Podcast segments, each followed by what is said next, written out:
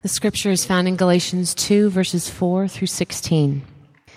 This matter arose because some false brothers had infiltrated our ranks to spy on the freedom we have in Christ Jesus and to make us slaves. We did not give in to them for a moment so that the truth of the gospel might remain with you. As for those who seem to be important, whatever they were makes no difference to me. God does not judge by external appearance. Those men added nothing to my message. On the contrary, they saw that I had been entrusted with the task of preaching the gospel to the Gentiles, just as Peter had been to the Jews. For God, who was at work in the ministry of Peter as an apostle to the Jews, was also at work in my ministry as an apostle to the Gentiles. James, Peter, and John, those reputed to be pillars, gave me and Barnabas the right hand of fellowship when they recognized the grace given to me. They agreed that we should go to the Gentiles and they to the Jews. All they asked was that we should continue to remember the poor, the very thing I was eager to do. When Peter came to Antioch, I opposed him to his face because he was clearly in the wrong. Before certain men came from James, he used to eat with the Gentiles, but when they arrived, he began to draw back and separate himself from the Gentiles because he was afraid of those who belonged to the circumcision group. The other Jews joined him in his hypocrisy, so that by their hypocrisy even Barnabas was led astray. When I saw that they were not acting in line with the truth of the gospel, I said to Peter in front of them all, You are a Jew, yet you live like a Gentile and not like a Jew. How is it, then, that you force Gentiles to follow Jewish customs? We who are Jews by birth and not Gentile sinners know that a man is not justified by observing the law, but by faith in Jesus Christ. So we too have put our faith in Christ Jesus that we may be justified by faith in Christ and not by observing the law, because by observing the law, no one will be justified. This is the word of the Lord. Each week we're looking at a, uh, we're take, choosing one of the things that trouble folks in our culture, and especially in New York City, the most about Christianity. So we're trying to uh, take each week uh, this, this, one of the things that people say, this is my biggest problem with Christianity, or this is my trouble, or this is my objection to Christianity. And today, tonight, we look at one that could be put like this Christians believe they have absolute truth. That is, they see that they have some things that everyone should believe and everyone should do. So Christians believe they have absolute truth. But it, people who have absolute truth, the objection goes, uh, undermine freedom. First of all, they tend to oppress people who are different than they are, and they tend to impose their views on each on others. So they tend to uh, harm other people's freedom. And people who believe they have the absolute truth are themselves not really free. Here they are under the burden of trying to comply with this set of divine directives and our culture believes everyone should be free to determine for themselves what is true. Everyone should be free to determine their own truth and, and what is right or wrong for them. So, absolute truth is the enemy of freedom. It harms and erodes freedom. That's the objection. What do we say to that? How do you respond to that? Um, you know, the, uh, the Supreme Court itself, by the way, has actually enshrined the cultural mindset on this in a famous passage in a 1992 uh, ruling in which the Supreme Court actually said, quote, the heart of liberty is to define one's own concept of existence of the meaning of the universe. So there it is. What do we say? There's three things to say. Truth is a lot more important than you would think. Freedom is a lot more complex than you would think, and Jesus is a lot more liberating than you think. Now, those three principles that, uh, you know, oh, absolute truth doesn't fit freedom. Well, truth is more important, freedom is more complex, Jesus is more liberating, liberating than you think.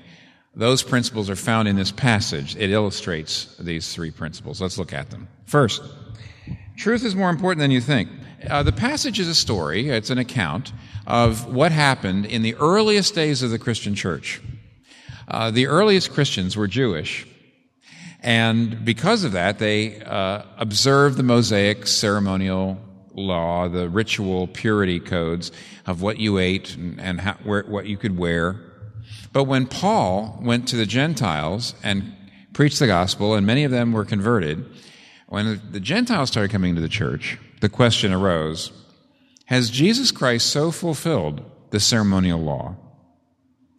All the uh, sacrifices and the priests and the temple and the and the uh, all the dietary restrictions and so on. Has Jesus so fulfilled all that that now they're obsolete and we don't have to observe them? And Paul's answer to that question was yes. And amongst the Gentile converts, they didn't have to do any of that. Now, what, uh, what the, the, there was a controversy about that because there were many people who said, no, that's not right. And see verse 4 and 5 at the very beginning of the passage. Uh, people came and spied on Paul, what Paul calls the freedom we had in Christ. So Paul had to go to a special meeting with all the other apostles in Jerusalem where he contended for the truth, verse 5 of the gospel. And as we will see, uh, everyone came to agree that what Paul was doing was right. But the point is, verse 4 and 5 says, We have freedom in Christ because of the truth of the gospel. And in a moment, later on, we're going to get back to what that truth of the gospel is. But for a minute, I would like you to just consider the relationship between truth and freedom that Paul lays out in those two verses. Freedom, verse 4, comes from the truth. That's the reason why Paul was fighting for it. Freedom comes from the truth. And that's exactly the opposite of the way in which we in our culture think. We feel like if you have to comply with the truth, if, you, if you're forcing the truth, if you're having to obey the truth, that's a lack of freedom. Why do we feel that way? One of the great, uh, most influential philosophers, French philosophers of the last few years, was Foucault. And Foucault writes something that you may not you may not have heard this quote, but the idea has been extremely influential in our culture. Foucault says, quote, truth is a thing of this world. It is produced only by multiple forms of constraint, and that includes the regular effects of power. Now, what Foucault is saying is simply this truth claims are power plays. That when you claim to have the truth, what you're really doing is trying to get power over other people. Claiming to have the truth is a method of control. Claiming uh, to have the truth is a form of constraint, a way of controlling other people's behavior and getting power over them. Now, that's the view. And maybe you think that as a Christian minister, I'm going to start off my response by saying, What a lot of malarkey. But I'm not. I am not. I think we need to hear that. See, Foucault was probably the, the number one uh, disciple of Nietzsche in the 20th century. And Nietzsche established the hermeneutics of suspicion. And what somebody once said is the hermeneutics of suspicion is really philosophical squinting. And it, this is what they meant by that. Uh, if you would give, make a truth claim to uh, Nietzsche, if you would say, everyone should promote social justice. Everyone should, should do justice in the world. Nietzsche would go, hmm, you're calling everyone to justice, are you? Why are you calling everyone to justice? Is it because you love justice? Or is it because you want to start a revolution that'll put you on the top and give you power? Or someone would say to Nietzsche, everyone should obey God's word. And Nietzsche would go, Everyone should obey God's word, huh? Of course, he'd say this in German, but I can't do that.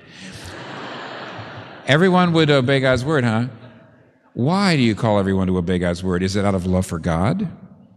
Is it out of love for his word? Or is it as a way of establishing your moral superiority? Is a way for you to justify yourself and to uh, justify your oppressing and abusing or marginalizing at least or ignoring people who don't believe God's word. The reason I want you to listen to what Nietzsche says and what Foucault says is because it's exactly what Jesus says about the Pharisees. Jesus also says, when he looks at the Pharisees, he says, Your truth claims, you're claiming to have the truth, but your truth claims are ways of getting power. They're ways of justifying yourself. They're ways of justifying your group. They're ways of getting control over God. They're ways of getting control over other people. Listen, Truth claims, in general, says Jesus, are power plays. And listen, when, when Foucault and Nietzsche and Jesus Christ all agree on something, you know, it's just got to be true. I mean, it just, has to be true. But if you insist that all truth claims, all the time, always, are all power plays, they always destroy truth, that all truth claims destroy truth, that anybody who says they have the truth destroys uh, freedom, you're wrong. Uh, C.S. Lewis's little book, The Abolition of Man, is a great book. And maybe my favorite passage in The Abolition of Man reads like this He says, You cannot go on explaining away forever, or you will find that you have explained your own explanation itself away. You cannot go on seeing through things forever. The whole point of seeing through something is to see something else through it. For example, it's good that you can see through a window, but that's only because the garden behind is opaque. But if you could see through everything, if everything was transparent, a wholly transparent world would be an invisible world. And to see through everything would be the same as not to see. What's he saying? So he's talking about Nietzsche, and here's what he's saying. If you say all truth claims are power plays, so is that. What is that? That's a truth claim, and so is that. So I don't have to listen to you, do I? Or if you say, like Freud says, all statements about religion and God are really just psychological projections to deal with your own guilt and insecurity. Well, so is that. What is that? That's a statement about God and religion, and so is that. So I don't have to listen to you. You know, you've explained away your explanation. See? Uh, or if the evolutionary biologists say, you know, everything your mind tells you about God, morality, and truth, everything your mind tells you is really just uh, hardwired brain chemistry that's there in order for you to pass on your genetic code. Well, everything their brain tells them about everything, including evolutionary biology, is the same. So why should I listen to it? See, to see through everything is not to see. And to say no one should make truth claims because that's just a power play, that's the biggest power trip of all because that's a great big needle. You can go around and you can puncture everybody's balloon. You better puncture your own. And guess what? You're back to square one. Because everybody does make truth claims. Everybody believes in truth claims. To say no one should say they have the truth is itself the most incredible power trip. It's a way of getting on top of in your sophistication, you know, and your jadedness over everybody else. Look, everybody does make truth claims. You have to. And therefore, it's not making a truth claim per se that leads to oppression. It's what's in the claim. It's what's in the truth claim. Example. I have just been absolutely amazed by the, uh, like a lot of you, uh, by the reports coming out of Lancaster County uh, in the aftermath of the, of the uh, terrible tragedy. You know, a man comes into a school and, and slaughters the, uh, these little girls, these Amish school children. All right. And what do we see? One of the things that most amazed me was we understand that one of the little girls who was killed offered to die for the rest of them, said, Kill me and let the rest go. And by the way, they did not watch television, they did not see movies. Where would she have gotten that idea of dying for her friends? And when it was all over, the amazing thing, in fact, usually you could see the reporters themselves were amazed, that the, that the, the community and the, the, the bereaved families not only forgave the man who did it, but took up a collection for, and prayed and forgave the widow and the children of the man who did it. Now, by anyone's definition, the Amish are fundamentalists and they believe they have the truth. And have you ever heard anybody say, oh, fundamentalists, they think they have the truth. That leads to oppression. It didn't there. Why not? Because it depends on what the fundamental is. And the fundamental in this case is a man dying on the cross for his enemies. A man with whose last breath he blesses the people around him and prays for their forgiveness. And if you take that into the very center of your life, then you begin to see that it's not truth claims per se, that erode freedom. It's what's in the truth claim. It's true, of course, that truth claims can be used to destroy freedom, but there is no freedom without the truth, because as Jesus himself said in John chapter 8, the truth will set you free. So it's not just that truth claims aren't necessarily eroding of freedom. You've got to have the truth and be in touch with the truth to have freedom. Only the truth will set you free. What do I mean? I've always wished I was a ship's captain in, say, the 16th century. I always wanted to be the captain of one of those incredible ships. And if I was a ship's captain, and I was, exp- and I was trying to take my ship into the English Channel, you know, between Britain and France, but I made a mistake, and I sailed up the Bristol Channel, which is far more shallow, and I didn't realize it. And I just plowed right across thinking it was the English Channel. Very soon I would have run aground. Very soon my ship would be wrecked. Every, everybody would, would be killed. Why? I was out of touch with the truth. I was out of touch with the truth of how deep the channel was. I was out of touch with the truth of where I was. Maybe somebody lied to me. Maybe I was just miscalculated, but either way, I was out of touch with reality. I was out of touch with the truth, and the truth would have set me free. And only the truth would have set me free.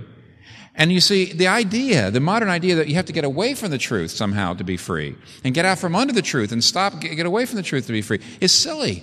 It's actually stupid. Only the truth will set you free. Being closely in touch with the truth and, and, and living in accordance with the truth will set you free.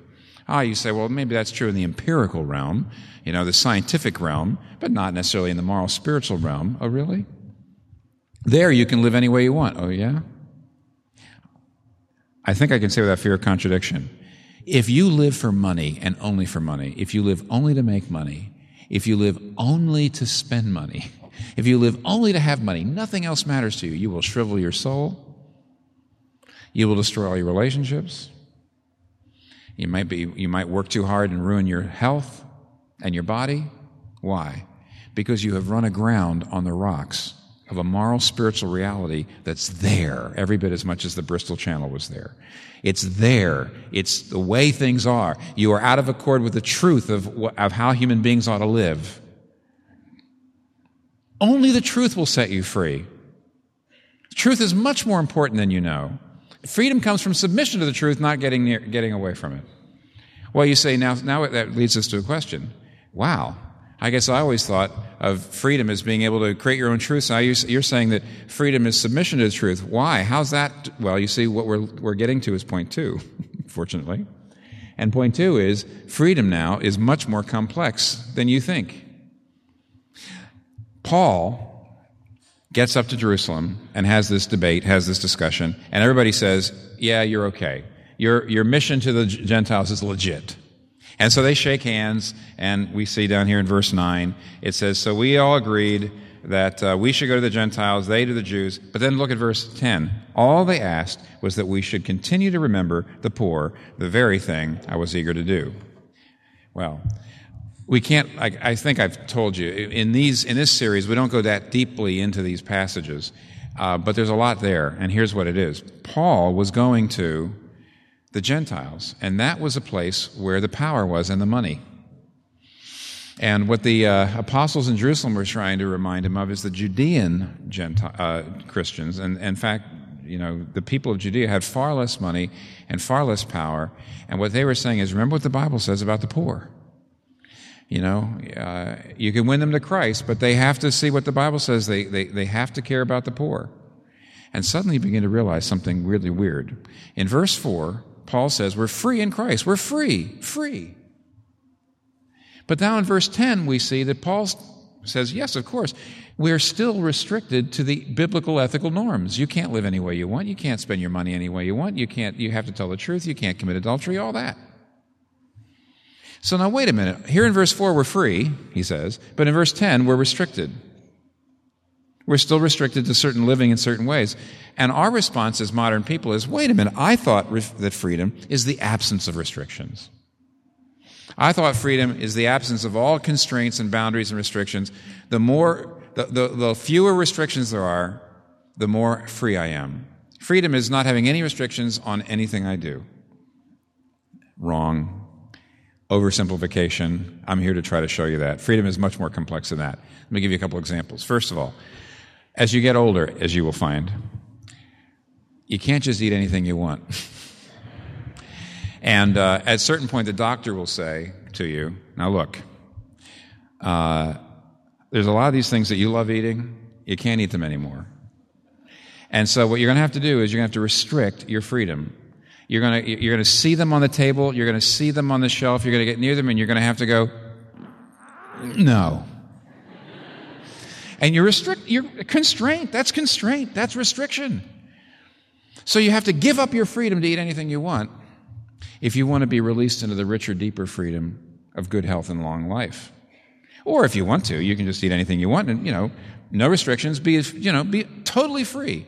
And then you will lose both your health and probably, you know, uh, you know, have a shorter year. So which, you can't have them both.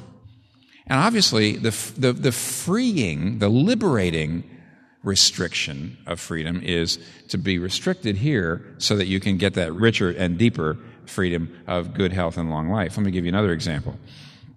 It's not as simple as just loss of restrictions. Uh, a lot of you have musical skill because this is New York City. And at some point in your life, you made a, you made a decision. And that is you were going to restrict your freedom because you were going to practice, practice, practice. You're going to practice every day. You're going to practice a long time every day. You're going to practice, practice, practice, which means all kinds of stuff that you other people can do you can't do. You don't have time. So you're restricting yourself now, but only if you restrict yourself then would you eventually be released into the far richer, deeper freedom of being able to perform, being able to express, being able to thrill a crowd, being able to compose, all kinds of stuff you could never even begin to do if you didn't restrict your freedom here. You could never be released into that freedom there. Oh, you're starting to say, okay, I see it, I see it. So, this naive idea that freedom is an absence of restriction, no. Discipline, restriction, can release you into a greater freedom. So, discipline is a good in itself, right? No, no, no. Oh, no. Hey, freedom is not the absence of restriction, but freedom is not the presence of restriction. There, you know, in a more liberal culture like ours, we think of freedom as the absence of constraint. But in traditional cultures, there's a feeling like discipline is a good per se. Discipline's always good. That freedom comes through discipline. Really? Well, for example, if imagine a young guy, 22 years old, five foot three, he's 115 pounds, and he dreams of being an NFL lineman. And because he's gone to American schools all his life, every year his teacher has said, You can be anything you want to be. And like an idiot, he believed. And so now he gets up and he says, This is my dream. I'm going to be an NFL lineman. I'm going to practice and I'm going to discipline myself and I'm going to, and I'm going to restrict myself and I'm going to work out and I'm going to, I'm going to build myself up. And you know, he's going to waste his life. Because he, freedom is not the absence of restriction or the presence of restrictions, but it's Freedom is the presence of the right restrictions, the ones that fit in with your nature, with who you are, the truth of who God has made you to be, the truth of what of your the givenness of your nature. And it's a great mistake if you find the truth of who you are, the truth of what you've been given. See, the musician, because of her aptitude, restriction releases her. The, the, the, the, little guy who wants to get into NFL, you know, into the NFL because he doesn't have the nature and the aptitude, restriction destroys him. Freedom is not the presence of restriction or the absence of restriction.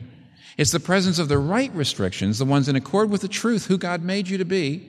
And then when you give up your freedom, you surrender to those restrictions. It will release you into richer, deeper freedom. The truth will set you free. This is the reason why, for example, you, you know, a, a fish out on the grass. A fish out on the grass isn't free. a fish out on the grass has lost its freedom to move, even to live. You have to restrict the fish to the water. And in the water, its strength returns and its power returns, and it can, you know, you know, swim away, swim away like lightning.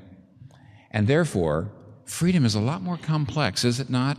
It's the right restrictions, the restrictions that fit in with the givenness of your nature, the restrictions that fit in with the truth of who you are and the truth of how things are. And you know, the, the ultimate example of the complexity of freedom is love. Oh my goodness, yes. You see, love is a way to get free, is it not? I mean, isn't love bring you the freedom of security and fulfillment and joy? But Francois Sagan, the famous uh, French writer, some years ago when she was having a, a, magazine interview. She was, I think, kind of up in years at the time. And they asked her, Have you lived the life you wanted to live? And she said, Yes, I have lived to be free. And then the interviewer said, Then you have had the freedom you wanted. And Sagan said, Yes, well, I was obviously not free when I was in love with someone, but one's not in love all the time, fortunately. Apart from that, yes, I've been free. Very realistic, and I'll tell you why. The freedoms of love only come if you surrender all kinds of individual freedom.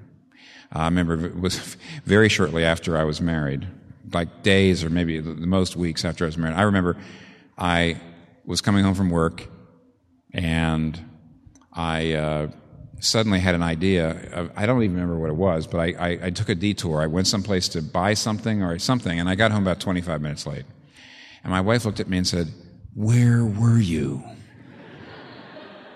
Now, you have to remember, this was before cell phones, and as some of you probably suspect, it was before phones. but the whole point was, so I should have written her a letter, I guess. But Pony Express probably would have been good. But the point was, I mean, all of my life, I had, you can make a little, I suddenly realized, oh my gosh, I'm married, and therefore, my right to make even small unilateral decisions is over forever. because the more intimate a love relationship, the less independent you can be. The only way to get the freedoms of love is to surrender freedom. All kinds of freedom, drastically. And this is, now we've come to the place where New Yorkers really start to freak out. Because, first of all, we saw what? You've got to know the truth. You've got to know the truth, and you have to surrender to the truth. You have to surrender your freedoms to the truth to get the reachable freedom. In every area, and a lot of you are saying, and here you are being, I understand, you're saying, look, I have done that in a couple of love relationships where I gave up my independence. I gave up my independence. I started sacrificing, but the other person didn't, and I felt dehumanized and exploited. And I'm afraid of going back into those kinds of relationships. And I'm certainly afraid of what you're trying to get me to. I know who you, what you're doing. You're a minister, you're a preacher, it's a church. You're trying to get me to say, you need to surrender to the truth of God. I'm afraid. I'm afraid of being exploited. I'm afraid of being used. Point three Jesus is more liberating than you thought. There's a movie. In the movie I Robot, it's only a couple years old, right? The movie I Robot, not the book, because the movie has nothing to do with the book at all. But in the movie, the main character, I think, pretty much, is Sonny, who is a robot. And Sonny the robot has been created by his maker to uh, head off a robot rebellion. And at the end of the movie, he's already done that. So he's fulfilled his design program. But now he has nothing to do because he wasn't made to do anything past that. And he says to Detective Spooner, who's the other main character, he says, Now that I have fulfilled my purpose, I don't know what to do. And Detective Spooner says, I guess you'll have to find your way like the rest of us, Sonny. That's what it means to be free. And the movie scriptwriter has perfectly enshrined the modern understanding. What it's saying is this if there is a design program, if there is a set of divine directives from your maker that you have to comply with, you're just a robot. You're dehumanized. You're not free. You're only free if there's nothing you were made for. If there's no purpose that you have to comply with, no design purpose that you've got to submit to, then you're free because then you can live any way you want. And of course, it's disorienting to say, oh, I'm not made for anything, I have no purpose in life, but at least you can create your own purpose, then you're free. But the gospel writer John, gospel writer John, John chapter 1, verse 1, reads this In the beginning was the Word. Now, that doesn't grab you probably. It's the English, what it says. But in the Greek, and the original readers read it and they were amazed, it said, In the beginning was the Logos. That's what it says in Greek. And Paul, and pardon me, John deliberately used a absolutely loaded Greek philosophical technical term when he said, In the beginning was the Logos. What is the Logos? Well, the Logos, you, know, you can see the word. The Logos means it, it's related to our word logic or reason. But it's not talking about reason in general, it's talking about the reason for life. And the Greek philosophers were asking this question What is our reason for life? What is our reason for existence? What were we made for? Look at the fish. It's so obvious that the fish is designed for the water. And when you put the fish in the water, it experiences freedom. What were we made for? So that if we give ourselves and surrender to it, we'll experience freedom. What is our logos? What is the absolute truth, the absolute reality that we were made for, that we put ourselves into that? That's the environment that we experience freedom. What is it? And they had debated for years, centuries actually. And some of the Greek philosophers have said, it's this. This is the Logos. This is the absolute truth that we were made for. And some said, no, this is the absolute truth. This is the Logos we were made for. By the time of, the, of Jesus in the New Testament, a lot of Greek philosophers had gone the way of Detective Spooner. A lot of them had come up and started to say, maybe there isn't any absolute truth that we're made for. And that's the best we can do. We just have the freedom of knowing that we're not made for anything. There is no design purpose that we're made for. But along comes John, and in John chapter 1, first of all, he says to the skeptics, he says, No, A, there is a Logos, there is an absolute truth. In the beginning was the absolute truth. But he then says to the traditionalists, it's not an abstract absolute truth. It's not a set of divine directives that comes down from God and that I have to comply with or else be destroyed. He says there is an absolute truth, but it's not an abstract absolute truth. He says, In the beginning was the Word, and the Word was with God, and we've beheld His glory. And John says there's an absolute truth, but it's not an abstraction, it's a person. The absolute truth has become a person, a personal absolute. An absolute person, not an absolute principle, an absolute person. And here's what you were made for Him, to love Him to know Him, to serve Him, to enjoy Him. And um, this is the bombshell in the history of philosophy when John said, We're not relativists. There is an absolute truth, but the absolute truth has become a person to know, a person to hug, a person to, to love. And you say, Well, what's the big difference between there being an absolute truth that's an abstraction versus a person. All the difference in the world, friends, because if the absolute truth is an abstraction, it is dehumanizing. But if it's a person, it's liberating. Because go, let me show you what I mean. Go back to the love thing. We said, and we already hinted at this, that if you enter into a love relationship, you have to surrender your independence. But you, two people have to do it together. You both have to do it. Each of you has to surrender and if each one of you says to the other, I will give up my independence for you, I will adjust to you, I will sacrifice my needs for you, and the other one does it too, it's heaven. But if one of you does the surrender and the other one does not, you hold on to your own life, then you're exploited, then you're dehumanized, and it's almost worse than having, it's, it's certainly worse than having no relationship at all. And that's the reason why, for Nietzsche and Foucault, and maybe Detective Spooner, all relationship with, with God have to be dehumanizing because they're one way, right?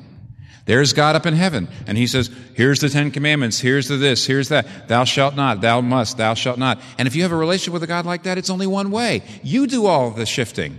You give up your independence now, you have to live according to His rules. You give up, you do the adjustment, you do all the sacrificing. It's one way, so it's exploitative and it's dehumanizing. And Nietzsche would say, relationship with God is dehumanizing by definition but not with this God. Not with this God. Look, there's a lot of gods put out there by these various religions and philosophies, but the only one, Christianity, there's only one, Christianity, that says God, the absolute truth, became a person and went to the cross. And on that cross, Jesus Christ, God, said, I will lose my independence for you. I will adjust to you. I will sacrifice for you. And guess what? He was exploited. See, Jesus comes to you and says, I already did the surrender part to the human race, and I was killed for it. My arms are open to you. I've already done the surrender. Now I'm just asking you to surrender to me. How could you possibly ask anything more from a God than that? How can I trust God? Here's a God who's lost his freedom for you. Philippians 2 says Jesus Christ did not hold on to his godhood, but rather his, his, his, equality with God, but he emptied himself and became a slave and was obedient even unto the death of a cross. Here's a God who was the ultimate free being, and he was bound, and he was nailed, and he lost his freedom, and he opened himself, and he adjusted, and he surrendered his freedom. He, God surrendered his freedom so that you could know you can trust him. And this is liberation. Think if God just gives us an abstract truth, a set of rules, and says, now obey it, and you will go to heaven. I'm obeying it. Why? Out of fear. I'm driven by fear. I'm a slave to fear. I better do this, I better do that, or else God's not, He's going to get me, He's going to punish me, He'll send me to hell, He won't answer my prayers. It's all out of fear. See? I'm a slave. But if, instead of God giving me an abstract truth that I have to obey in order to save myself, I have a personal truth who comes down and lives the life I should have lived and dies the death I should have died on the cross and saves me by sheer grace, that's liberating. And only if the absolute truth is a person who's done that am I liberated. That's the reason why, here at the very end, Paul can look at Peter and go after him about his racism. Do you see that interesting case study? At the very end of the passage, we see that Peter, though in principle he agreed that the Gentiles are acceptable in Christ, he agrees in principle. But first of all, did you notice there? He, out of fear of the circumcision party, a certain group of people, and out of probably just the habit of being told all of his life that Gentiles are unclean, unclean, unclean, he stopped eating with the Gentiles. Which, of course, in that culture was major social rejection. So he was falling back into racist habits. But you don't see Paul going to him and saying, Peter, you're breaking rule number 18 in the Bible against racism. He could have, because there's lots in the Bible against racism, but he doesn't go that way because he doesn't treat truth that way. What does he say? Verse 14. I love verse 14. It's changed my life, by the way. In verse 14, Paul says, Peter, you're not walking in line with the truth of the gospel. You're not thinking out the implications of the gospel. You're saved by grace. You're not saved by your pedigree. You're a sinner saved by grace. How can you feel superior to anybody else? But here's what he's really saying is, Peter, you're a slave. You're afraid of what those people think, the circumcision group. You're afraid of what this person thinks. You're anxious. Peter, think. In Jesus Christ, you are an absolute beauty in the eyes of God, the only person whose eyes matter. Think. You're absolutely loved. You're absolutely valued by the creator of the universe. You should be, if you really understood the gospel, if you really understood the gospel, you shouldn't be afraid of anything. You wouldn't be a slave to anything, not afraid to a slave to anxiety, a slave to being afraid of criticism. You wouldn't be a slave to anything. You should be absolutely free, Peter. If you're a racist, it's because you're not thinking out the freedom and experiencing the freedom that you've got in the gospel. Think, Peter, until there's enough joy in your heart. Think, Peter, until you have enough fullness as to what Jesus has done for you. Think, Peter, until the racism is squeezed out by the joy, and then you'll be free. If you understand the truth of the gospel, it frees you from everything how about you? Has it freed you? Has it freed you? Do you know First, Second Corinthians five twenty one? I think it's First Corinthians five, someplace, where Paul says, "The love of Christ constrains us." Constrains us. The only thing that constrains you in a way that doesn't feel oppressive, the only thing that moves you to do the things you should be doing, and yet it feels like it feels like heaven is the love of Christ. The love of Christ, what he's done, the loss of freedom so we could have freedom, constrains us. And John Newton puts it in, the, in his hymn Our pleasure and our duty, though opposite before, since we have seen his beauty, are joined to part no more. To see the law by Christ fulfilled and hear his pardoning voice transforms a slave into a child and duty into choice. Let's pray. Father, it is true that claiming to have the truth can be a terrific way to destroy freedom. And yet, there is a truth that we've got to have to be free. It's the truth of the gospel. It's the truth of Jesus Christ, the ultimate free being, losing his freedom for us, surrendering to us, adjusting for us And if we take that into the center of our being, that makes us so free from fear. We're not afraid of death. We're not afraid of people's disapproval. We're not afraid of anything. We want to live that kind of life. And we ask, therefore, that you would show us how to bring into the center of our hearts your gospel truth so that we would be set free. In Jesus' name we pray. Amen.